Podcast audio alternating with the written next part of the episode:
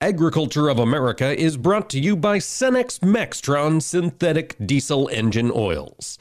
Oils that run smart.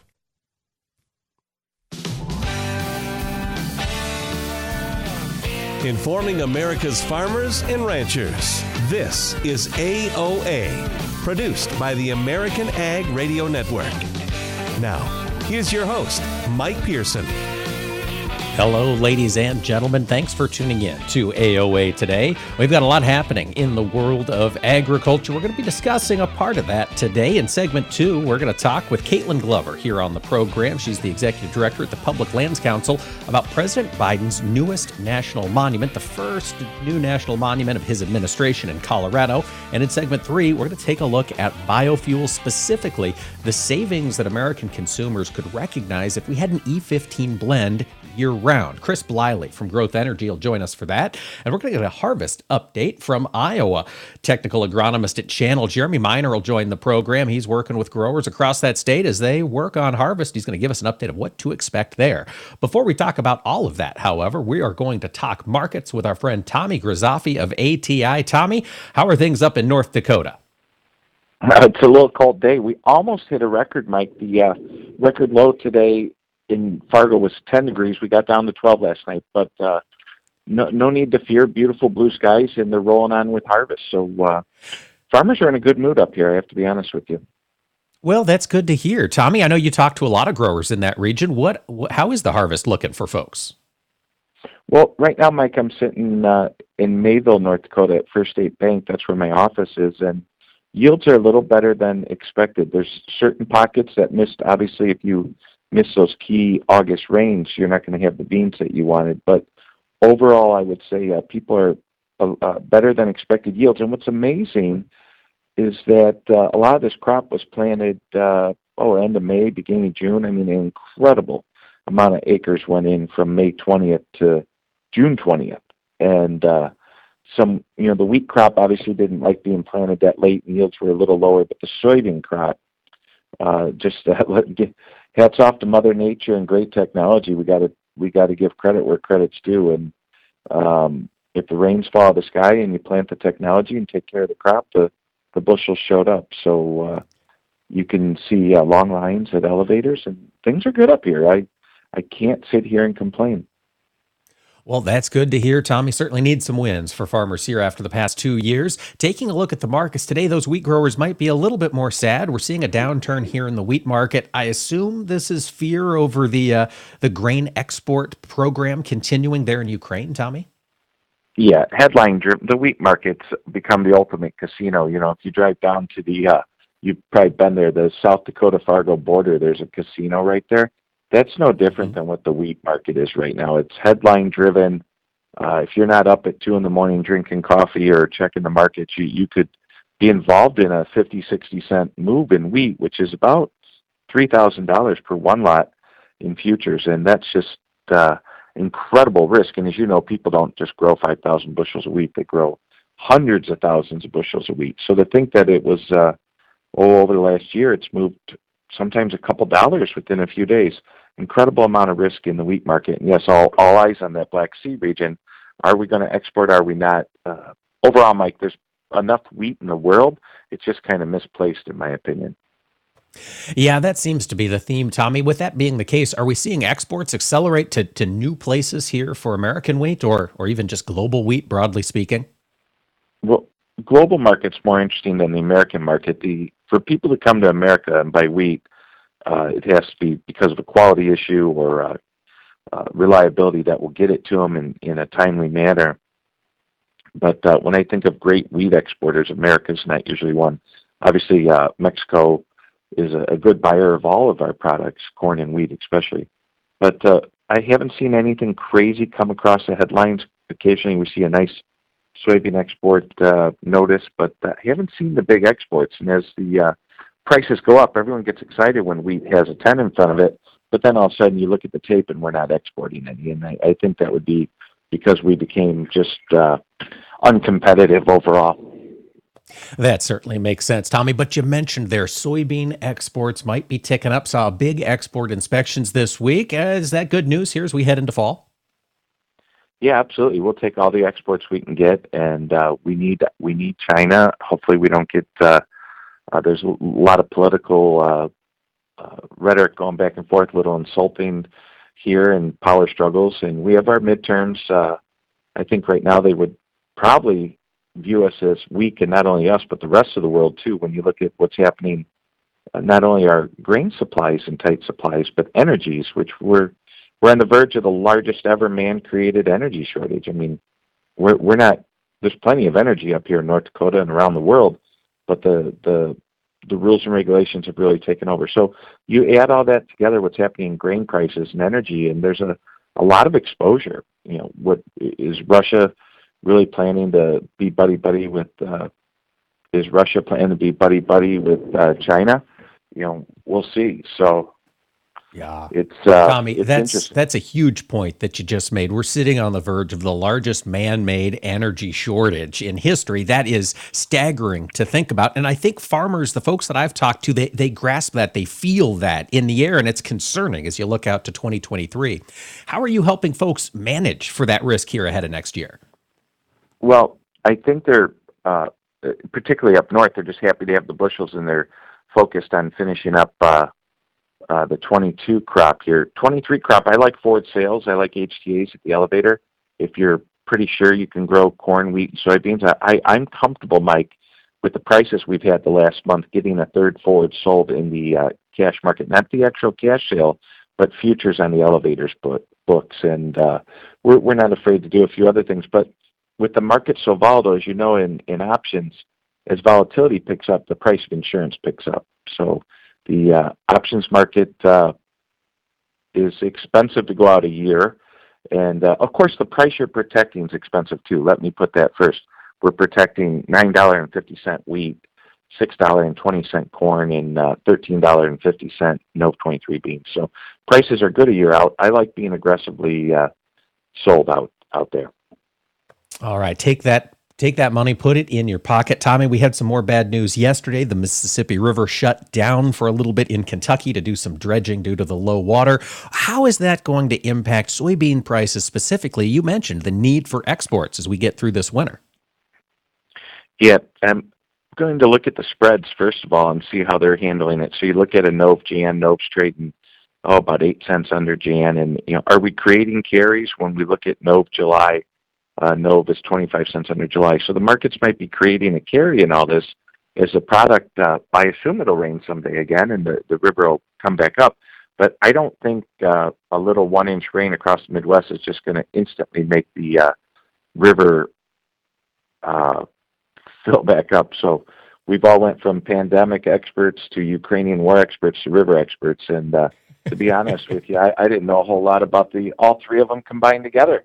I mean, we love trading futures and options, but uh, every day, Mike, there's a, a, a different a different obstacle. So you think you're playing this video game called farming, and then they throw another one at you. Back to you, sir. That's a great point, Tommy. You can't fight the last war. Things are always changing in agriculture. Folks, we were talking right there to Tommy Grisafi from Advanced Trading. He was talking to us there from Mayville, North Dakota. Tommy, thanks for joining us today. Thank you, sir. And folks, stick around. We're going to take a look at policy when AOA returns with Kaitlynn Glover from the Public Lands Council. Stick around for more. Agriculture of America is brought to you by Cenex Maxtron synthetic diesel engine oils. Oils that run smart. We all know clean fields lead to strong yields. That's why XtendFlex soybeans offer triple tolerance to dicamba, glyphosate, and glufosinate to control more weed species than any other soybean system. Even tough weeds like water hemp, Palmer amaranth, and mare's tail get the control, flexibility, and proven performance you need so you can focus on the business at hand instead of beating back weeds. Explore the Roundup Ready Xtend crop system at systemofchoice.com. Claim based on approved EPA herbicide labels as of January 2021. Read and follow pesticide label directions, grain marketing, and other stewardship practices. I think farming picked me. I didn't pick farming. I'm not afraid to try something new. It's my farm, my family, and our future. My channel Seedsman gets that. I get access to innovative products with personalized advice backed by data to maximize my yield potential. With Channel, I know I'll prosper for years to come. Define your future at channel.com slash future. Read and follow pesticide label directions, IRM, grain marketing, and other stewardship practices. Copyright 2022 Bayer Group, all rights reserved.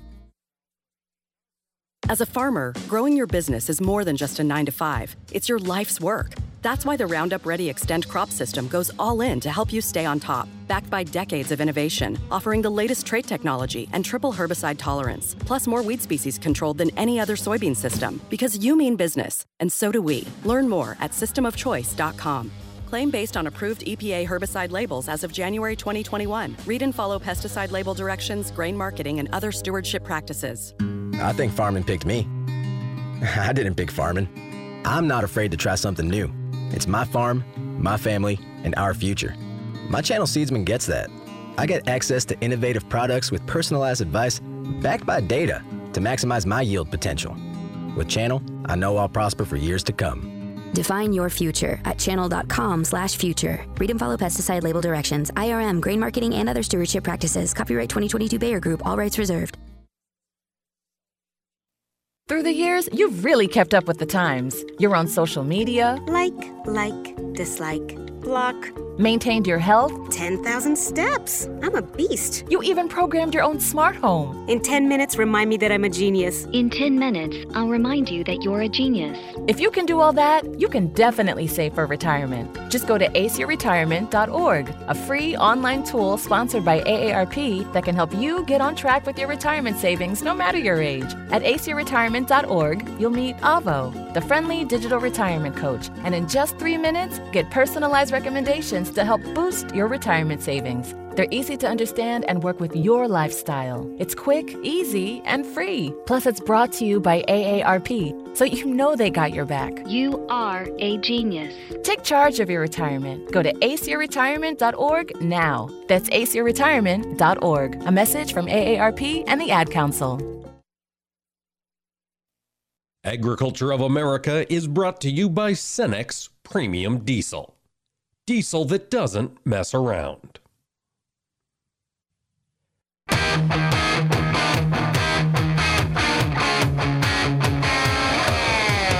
Keeping America's farmers and ranchers informed on AOA. Now back to Mike Pearson. Ladies and gentlemen, to AOA, we appreciate you tuning to AOA here on the dial today. Well, we've got some news coming out of the executive branch of the U.S. government here recently. We saw President Biden use his authority under the Antiquities Act to name his first national monument, that of Camp Hale in Colorado. Anytime we see the federal government taking land and rolling it into increased protections, it makes me wonder who's all being consulted on these issues. And joining us today to discuss this is Kaitlynn Glover. She's the executive director of the Public Lands Council and serves as the executive director for natural resources at NCBA. And Kaitlynn, thanks for joining us today. Well, thanks for having me on this morning. Let's talk first about the, the immediate uh, monument designation here, that of Camp Hale in Colorado. Kaitlynn, I know you cover these issues very closely. Bring us up to speed. What is Camp Hale?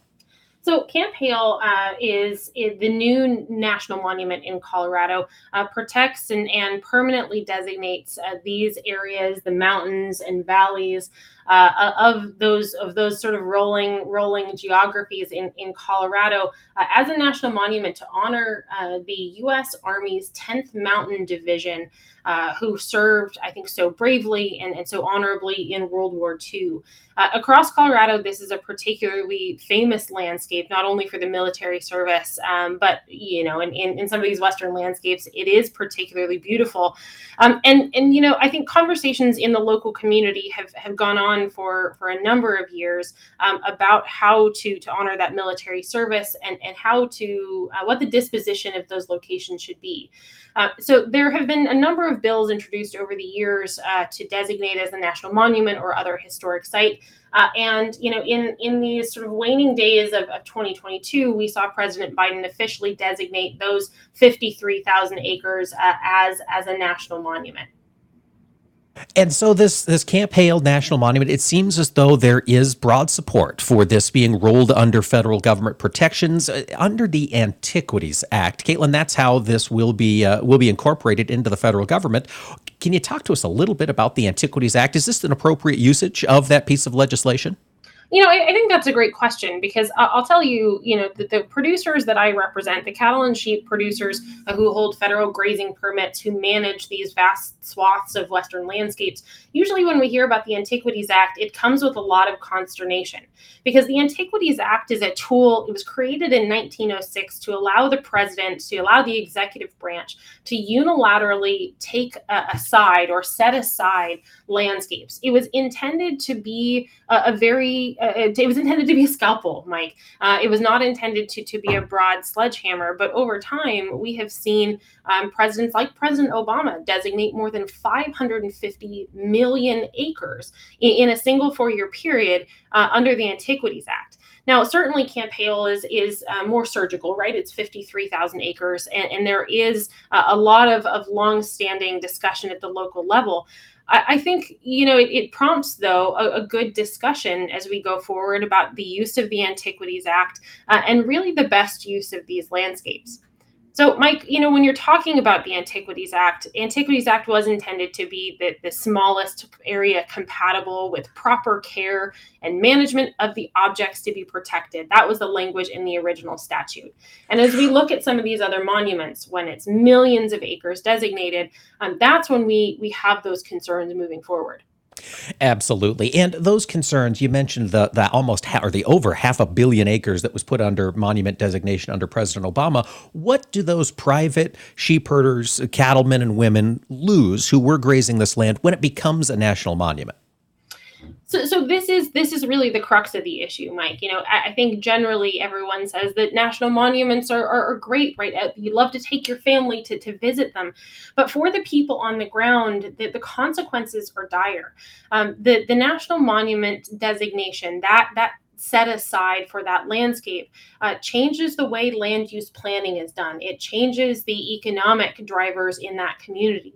Um, there, so often these monuments are designated without local support, and so you see a, a, a real diversion between local support and support from those further away what we want to see going forward is making sure that these landscapes not only national monuments but but also land use plans forest plans really reflect those those voices of those american people who are, are stewarding those landscapes so often with the antiquities act that just doesn't happen that's a great point. I mean, they're doing the work managing this ground on the ground. Kaitlynn, you know, we talked about this as President Biden's first new national monument designation. However, it was a year or so ago that he expanded two national monument designations, Bears Ears and Grand Staircase Escalante, I believe in Utah.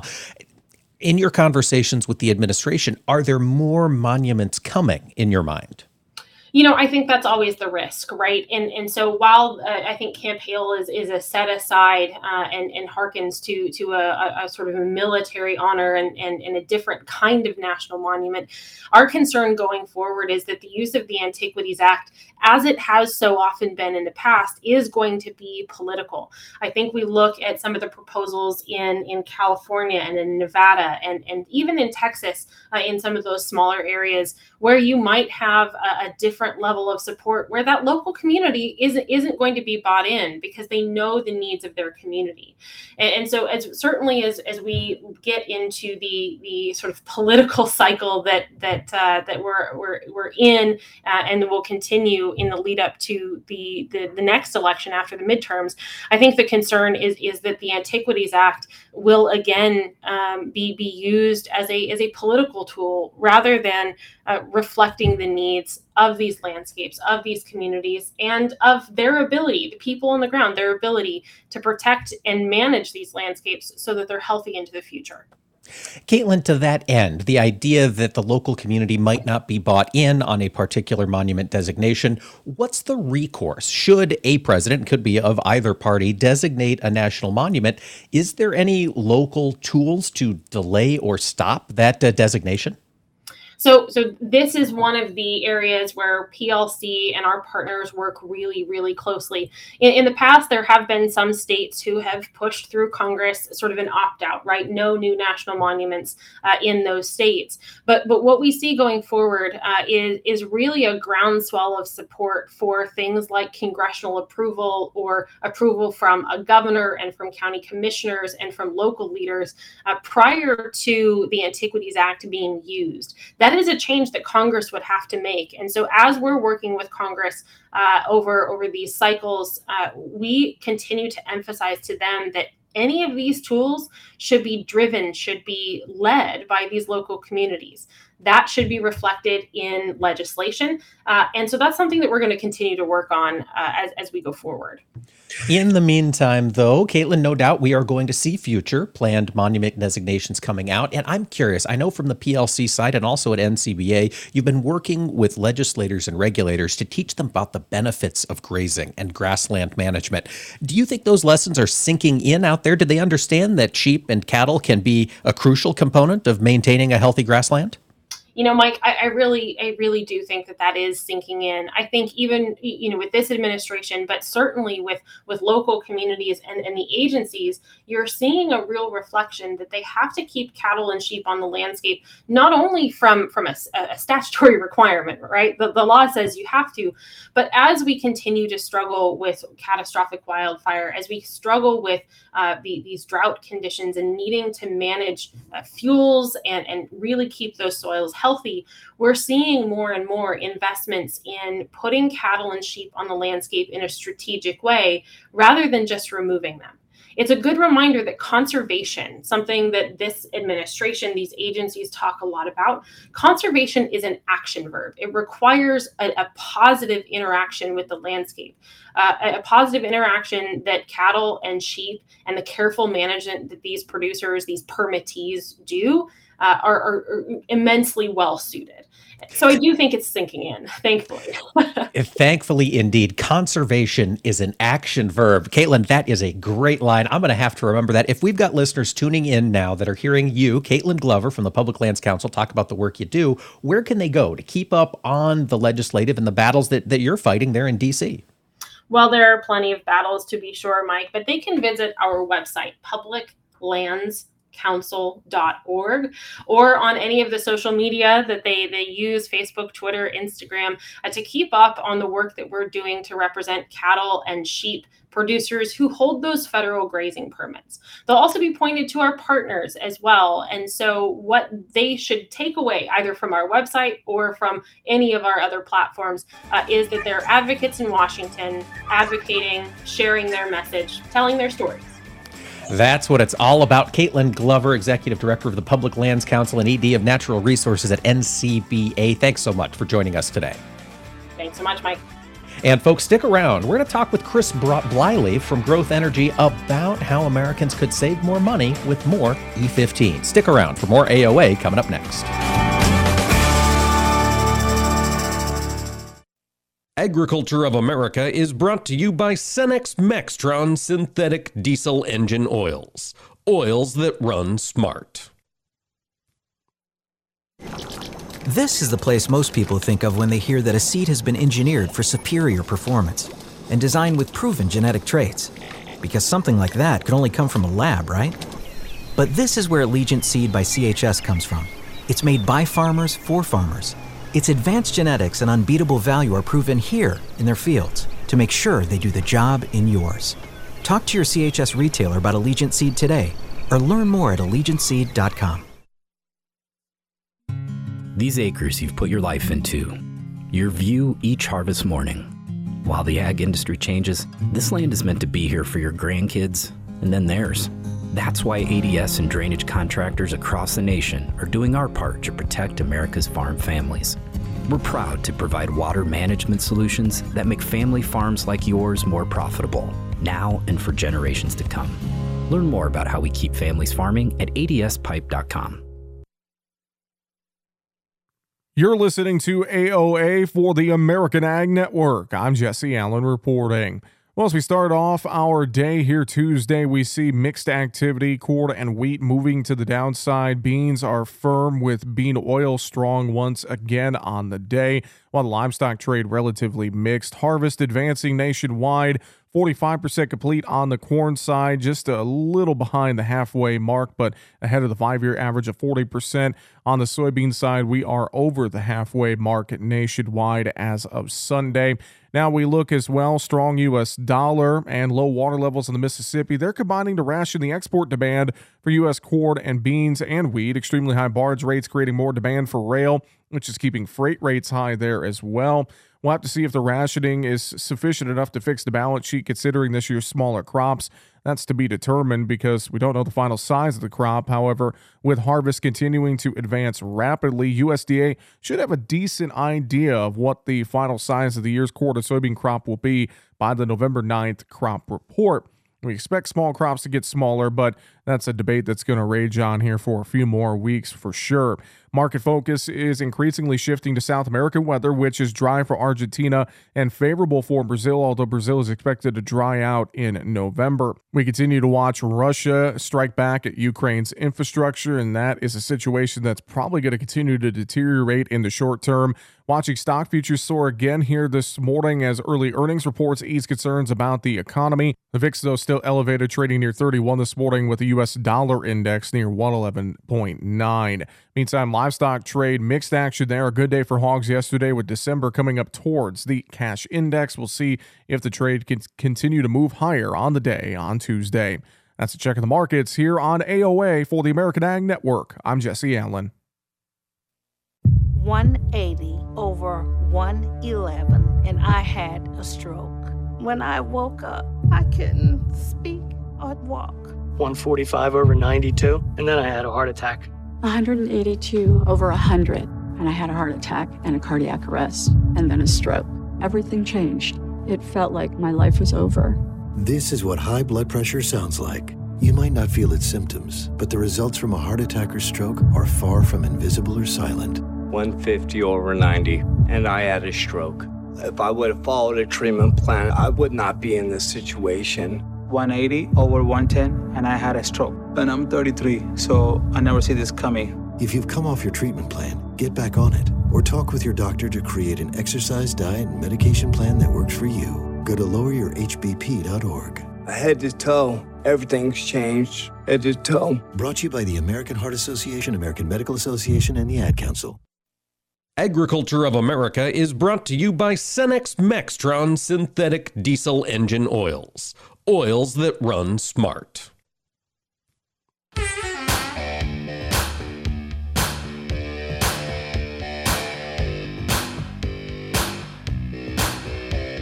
Keeping America's farmers and ranchers informed on AOA.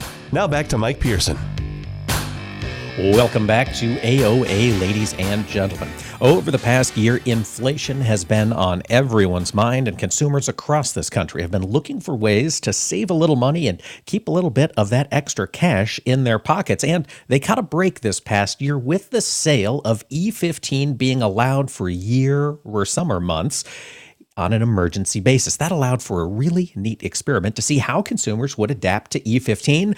And now enough time has passed, we are getting some of the research, and it turns out more E15 is good for farmers and good for consumers. Joining us now for that update is Chris Bliley. He's the Senior Vice President for Regulatory Affairs at Growth Energy. And Chris, thanks for taking the time to join us today. Yeah, glad to be with you and glad to be talking about the benefits of E15. Always fun to talk about. Certainly was a boon for consumers' pocketbooks this past summer. Chris, tell us a little bit about this new study. What have you guys been learning? Uh, sure. So this summer, uh, after President Biden announced the emergency relief for E15, we saw tremendous savings from uh, from the fuel uh, across the country, with consumers saving as much as a dollar per gallon in some locations, but on average, about right around 16 cents per gallon in all locations across you know 29 states. And so we took that savings and plugged it in uh, with ABF Economics on a national move to E15. And so if we moved as a nation to E15 across the country, consumers would save 20 more than 20 billion dollars on annual fuel costs. We'd add $66 billion to the U.S. economy, an additional 188,000 jobs, largely in all sectors of the economy, but largely in agriculture, and put more than $36 billion in income into the pockets of American households. So tremendous benefits economy-wide uh, from a you know a simple move uh, to E15 across the country. Absolutely. And so, really, all this survey or all this study anticipates is what happens if we were legally allowed to sell E15 year round. That's the only change you assumed? No, I, so it, it it's it's a little bit of both. So it's assuming that you can sell year round, but this would actually be a national move to E15. This is if we converted the E10 sales today, regular E10 blended gasoline to E15 across the country. But of course, in order to do that, we need to have year-round access. This took the savings that we saw this summer from having year-round access to E15. And so consumers saw that 16 cents and if we took that 16 cents across all the fuel, we'd have tremendous economic benefits with more than $20 billion in savings. That is incredible. And Chris, the savings aspect is pretty intuitive. Ethanol uh, blended fuel is cheaper at most pumps for most consumers, so obviously we're going to see savings there. I'm curious if we can spend a little time on the $66 billion in value added output to the GDP. I'm curious, where do you see that value? Whose pockets is that going into? Well, again, I mean, I think uh, you know it, it, it, it's real ripple effect across the economy. I mean, it's thirty-six billion dollars in income into American households, their spending habits, its creation of additional jobs across various sectors, including agriculture. Um, it, you know, its purchase of commodities, its purchase of, of feedstock at the farm, its purchase of fuel to run biorefineries um, you know, it, it really does span the gambit. Um, and it also holds some, you know, tax benefits for state and local governments as well, uh, with, you know, $6 billion for, for those states and local governments, uh, particularly at a time when, when everybody's facing, you know, rising fuel costs, which is really, uh, you know, costing a number of different things across the economy and increasing those prices as well. It certainly is, Chris. And when we think about this moving to a nationwide E15 or even just allowing E15 to be an option at the pump for drivers, the only thing standing in our way is the regulatory process, which of course is your bailiwick there at Growth Energy. Tell me a little bit about the conversations in DC. Do you think we are going to have a green light for legal E15 sales year round here by summer 23? Well, I, I think that's the conversation that's ongoing. We've seen a, uh, a number of states in the Midwest have sort of taken it into their own hands. Uh, they are opting out of the vapor pressure uh, waiver for fuel in their state so that they can permanently allow the sale of E15 year round. Uh, you know, we saw eight eight states submit that uh, in the Midwest, uh, and so all signs indicate that by summer 2023, those states will be able to sell E15 year round. But ultimately, you know, we'd like to see a national solution, uh, and it's really important for consumers to have access to the fuel. As, as you know, the study shows, the the savings are significant, and so you know, we're we're, we're greatly appreciative of the states for really stepping up um, and opting out so that they can sell E15 and really sort of taking this debate into their own hands. And conversations are certainly continuing about how we can do that nationally. There's been legislation introduced. Uh, you know, multiple years. There's a number of congressional supporters. We saw the, you know, the president make an emergency waiver for this past summer. So there are a number of, you know, policymakers who've been really involved. The governors, uh, congressional members, the administration, all very much support year-round sale of E15. It's just a matter of, you know, how can we get this done? From a political perspective, Chris, and hopefully something gets done either at the legislative level or at the state level before we get to next summer, but could we see the president issue another emergency exemption for this next summer's driving season if there is no uh, nationwide solution? Well, I think that's a debate that's going to happen, you know, probably into the next year. I mean, this year we saw extenuating circumstances with what's happening in Ukraine and sort of the global energy security debate and, and the price of oil. Um, it's probably a little early to tell where we may be, you know, sort of next spring, early part of next year. Although, you know, the situation in Ukraine continues, energy security is certainly chief among a number of, topics at the forefront of everybody's mind right now. So, again, I think a number of states are taking this into their own hand. We're hopeful to get a national solution, um, but I think we'll have to see until you know next year if there's a, if if things are in a position where they may have to go an emergency route again. All right, Chris. So we've got those eight states working on the the bypass for the our uh, the the Reid vapor pressure waiver, and I understand most of those are in the Corn Belt. Chris, I've got a question about California. That's one of the places that we've seen ethanol have the most price competition. We saw consumers love E85 there this past year. Any chance we're going to start moving E15 in California before too long? Yeah, no, a great question. It's it, it's certainly, it, I mean, it's the biggest market in, in the country. Uh, Californians drive nearly a billion miles every day uh, and use a ton of fuel. Um, and so we've had a number of discussions with the regulators out there. We're in the midst of California's evaluation of E15. Uh, they just, the California Air Resources Board posted uh, the results of emissions testing on E15 over the summer, and it showed what uh, you know we've been talking about for a number of years that there are tremendous air quality benefits to moving to E15, lowering of things like particulate emissions, uh, and you know no no adverse air quality uh, concerns with using E15. So with that data in hand, and those tests were all done on California fuel.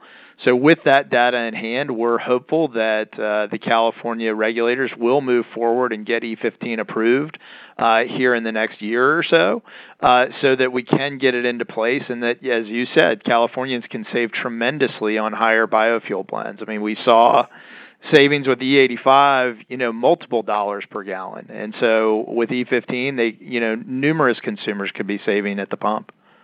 Absolutely. And we're moving more central U.S. corn to the coast and capturing a value for bringing that premium back to rural America. That's a win there. Chris, I'm curious Growth Energy responsible for holding EPA's feet to the fire on those 2023 renewable volume obligations. They're slated for November 16th. Are we actually going to see them from the EPA? Yeah, I think we have every indication that they're going to meet that deadline. Uh, it's a, it, you know, as part of a consent decree that we, Growth Energy, entered into with EPA uh, on sort of those hard and fast deadlines to get their proposal out, as well as get it finalized by June. Uh, it is rare. It is fairly rare that EPA agrees to a consent decree on a proposal. So we, I think we feel pretty strongly that they're going to get it done uh, by that deadline, uh, and we have all indications that they are. Uh, and we're certainly, as you said, going to hold their feet to the fire. Absolutely, Chris. And I know those discussions aren't out yet. Those proposals aren't public. Do you have a sense on where the EPA might be going for the 2023 RVOs quite yet? Well, I, I think it's probably too soon to say all the details. Um, but what I would say, we had uh, EPA Administrator Regan at our conference earlier this year. Uh, he gave a you know strong indication for support of biofuels. He understands the RFS. Uh, and knows how important it is, and we saw some strong signals with the with the finalized volumes for 2020 through 2022. Uh, we were disappointed that they went back and revised 2020, but for 2022, there were very strong volumes and, and a real path for sort of growth in our industry, the highest volumes ever. In addition, you know, the EPA denied those numerous small refinery exemptions that had been hanging over our head for several years. So, you know, I think some real strong positive signals. We're very hopeful that, you know, they they continue to set policies for growth moving forward so it benefits our biorefineries, uh, the ag economy and, and the farmers that help supply. Those are all crucial pieces of the puzzle. And folks, if you want to read this study, if you want to present it to a legislator or regulator, you can find it on the Growth Energy website at growthenergy.org. We've been talking to Chris Bliley, the Senior Vice President for Regulatory Affairs there at Growth Energy. Chris, thanks for joining us today. Glad to be with you. Thank you very much for having me. And folks, stick around. We're going to take a look at how that corn crop is looking in the field with Jeremy Miner of Channel when AOA returns. Agriculture of America is brought to you by Cenex Premium Diesel. diesel that doesn't mess around. Vision loss is not something that you feel until it happens. Most people lose their vision from diseases like macular degeneration and glaucoma, not at birth. With macular degeneration, you lose your central vision. You have a blind spot right in the center of your face, so I can't actually see your face. So even that little circle in which I could see became a big blur. I was 65 when I first was diagnosed with glaucoma. There were no symptoms. I had no headaches. Three million Americans have glaucoma, and half don't even know it. 11 million people in the United States have macular degeneration. You lose mobility, independence, changes your entire life. So many eye disorders can be treated if caught early. My husband tells me that I have beautiful brown eyes, and I don't want to lose that. Make a plan today to get your eyes checked. Visit brightfocus.org to learn more. Nothing offers an opportunity to bond and give thanks quite like breaking bread together. This is especially true as we welcome our troops back home and keep those who are still stationed overseas in our hearts. Hi, I'm Gary Sinise. Since 2011, the Gary Sinise Foundation's Serving Heroes program has shown gratitude to our nation's defenders and their families by serving up nearly 500,000 hearty classic American meals at travel hubs and military locations. And now, together with our friends at Bob Evans Farms and their Our Farm Salutes program, we will help to provide even more meals nationwide, offering our defenders a taste of home and the feeling of togetherness around the table. Help us show America's gratitude through food and fellowship. Look for the Bob Evans Our Farm Salutes purple packaging at your grocery store and visit ourfarmsalutes.com to learn more. While we can never do enough to support the men and women who serve, together we can make a difference, bite by bite. We all know clean fields lead to strong yields. That's why XtendFlex soybeans offer triple tolerance to dicamba, glyphosate, and glufosinate to control more weed species than any other soybean system. Even tough weeds like water hemp, palmer amaranth, and mare's tail get the control, flexibility, and proven performance you need so you can focus on the business at hand instead of beating back weeds. Explore the Roundup Ready Xtend crop system at systemofchoice.com. Claim based on approved EPA herbicide labels as of January 2021. Read and follow pesticide label directions, grain marketing, and other stewardship practices. I think farming picked me. I didn't pick farming. I'm not afraid to try something new. It's my farm, my family, and our future. My channel Seedsman gets that. I get access to innovative products with personalized advice backed by data to maximize my yield potential. With Channel, I know I'll prosper for years to come. Define your future at channel.com slash future. Read and follow pesticide label directions, IRM, grain marketing, and other stewardship practices. Copyright 2022 Bayer Group, all rights reserved. This is Around the Table, where we explore the benefits of cooperative ownership. Our guest today is Debbie Culm, CHS farmer owner, who shares how local cooperatives are an important part of her operation's success. Debbie, what can you tell us about your operation and how much you work with cooperatives? Our family operates a dryland winter wheat farm in eastern Washington. We're in a summer fall rotation, so we crop our ground every other year. Our local co op picks up our um, grain at the field, and we also purchase our seed and our field from them as well. How has your relationship with cooperatives contributed to your operation success? You know, one of our largest struggles we faced the past two years is the ability to hire the labor force needed during our peak seasons. So, having our grain picked up at the field has alleviated some of that struggle as we no longer run our own trucks or build our own home storage. During seeding, we also have our seed delivered directly to the farm, and this has enabled us to harvest and plant with just our full time employees. Debbie, what advantages do cooperatives provide that you found other businesses don't? The cooperative structure has allowed us as the end users to have an impactful influence on the cooperative's operations. With common goals, cooperatives and producers are able to work together in greater efficiencies. What would you tell other farmers about the value of being a cooperative owner? That your opinion counts. Take an active interest in the operations of your local co op. Take advantage of the offerings that work for your operation and approach them about things that don't fit your needs or that they're simply not competitive on. They are there to best represent their patrons. That's Debbie Culm, CHS farmer owner. Debbie, thanks for joining us today. Thank you. And thank you for joining us around the table. Learn more about the benefits of cooperative ownership by visiting cooperativeownership.com.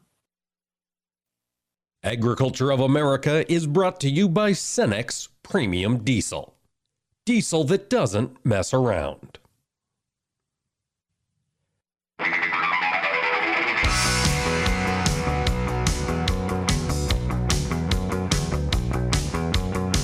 Keeping America's farmers and ranchers informed on AOA. Now back to Mike Pearson. Welcome back, ladies and gentlemen. Harvest is moving across the country. 50% of soybeans nationwide are out of the field. Joining us with an update is Jeremy Miner. He's a technical agronomist with Channel based in eastern Iowa. Jeremy, thanks so much for jumping on today. Hey, thanks for having me, Mike. I appreciate it. Let's talk first, Jeremy. What is your territory there for Channel? My territory for Channel is southeast Iowa, but basically, if you draw a line from Dubuque, Iowa, down to Centerville, Iowa, and then go everything to the Mississippi and Missouri border, that's my territory. So 19 counties in the southeast corner of the state. All right, southeast, of course, you're bumping up against the Mississippi River down there in that far southeast portion. We know it's dry. How were growing conditions over the uh, the season? You know, Mike, this year, uh, every year is different. We know that with weather, especially in the in the Midwest and the Corn Belt. But um, overall conditions were good if you were in the east central part of the state. As you got further south and east, though, it was another story. I mean, rains came early in May and uh, kept guys out of the field even into late May, and then the water turned off. So um, I think just based on you know overall conditions, I'd say uh, people were surprised with how things are turning out based on those conditions. And is that that's a positive surprise? It sounds like things look okay here yeah, at Harvest. You know, yeah, for the most part, I would say yeah, it is a positive surprise. The east central part of the state, we're we're catching rains pretty much on an every you know every week basis, and uh, crops so far have been looking really good, and things are coming out um, better than expected. When you get further south and east, there definitely are some dry pockets out there where we're talking, you know, 10 inches below normal, especially when you get into the, the more central, south central part of Iowa.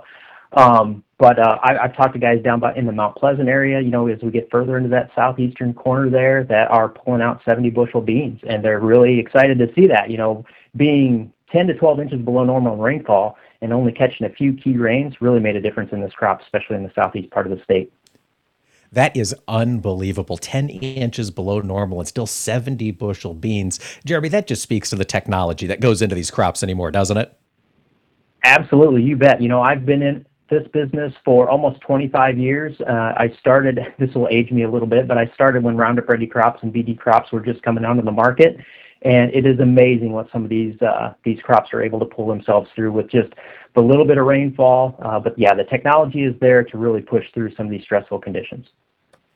Well, on the technology front, Jeremy, I'm going to throw a wild card at you. I know Channel has some short stature corn out there. Have you worked with any of that this year? Actually, yes. I got the chance to work with that this year um, on some experience trials.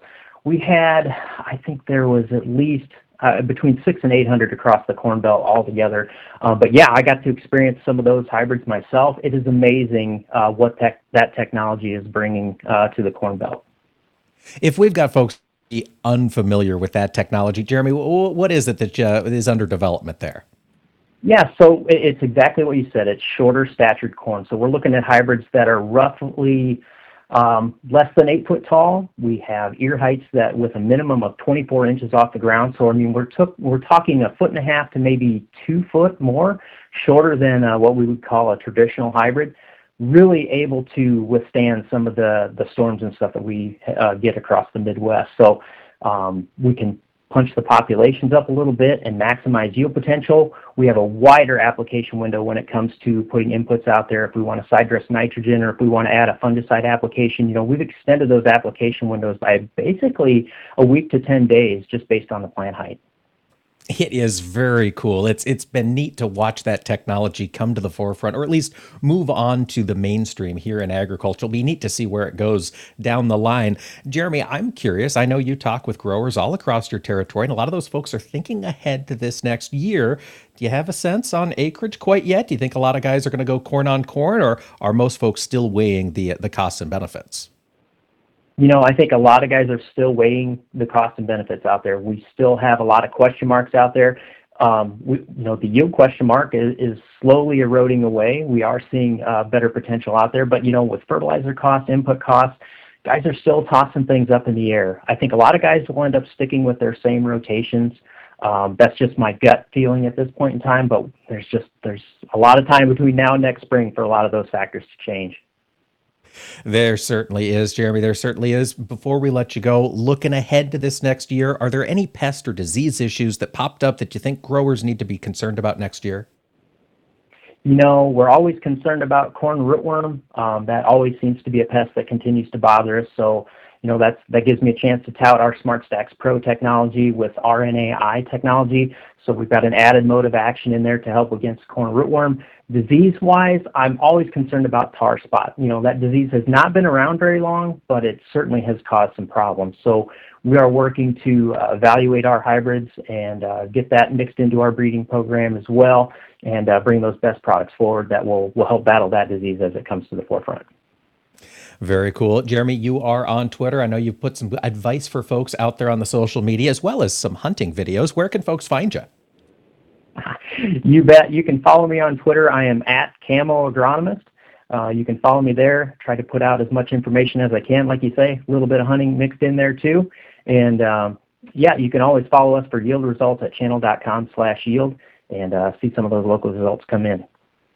All right, and those results will keep coming in as harvest rolls on. Jeremy, stay safe out there. We wish all your growers the best of luck with harvest.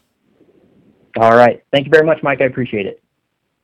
And folks, thanks for tuning in to AOA today. Before we go, I did just want to message some of you that joined us late, maybe didn't hear the news. Mississippi River was shut down yesterday in Kentucky, about 125 miles north of Memphis due to low water levels. The Army Corps of Engineers is on scene. They are dredging, trying to remove some of those impediments that have blocked barges. But as of yesterday, there at the slowdown on the river, there were 51 barges currently waiting as those uh, dredgers were making their their progress trying to get those those uh, obstacles removed. Uh, that follows along to say Mississippi River hit a record low yesterday at Memphis, took out the previous record, which was set during the drought of 1988. Things are dry out there, folks. Stay safe. Be sure you put those cigarettes out if you throw them out the window. Thanks for listening to AOA, and we'll see you for more tomorrow.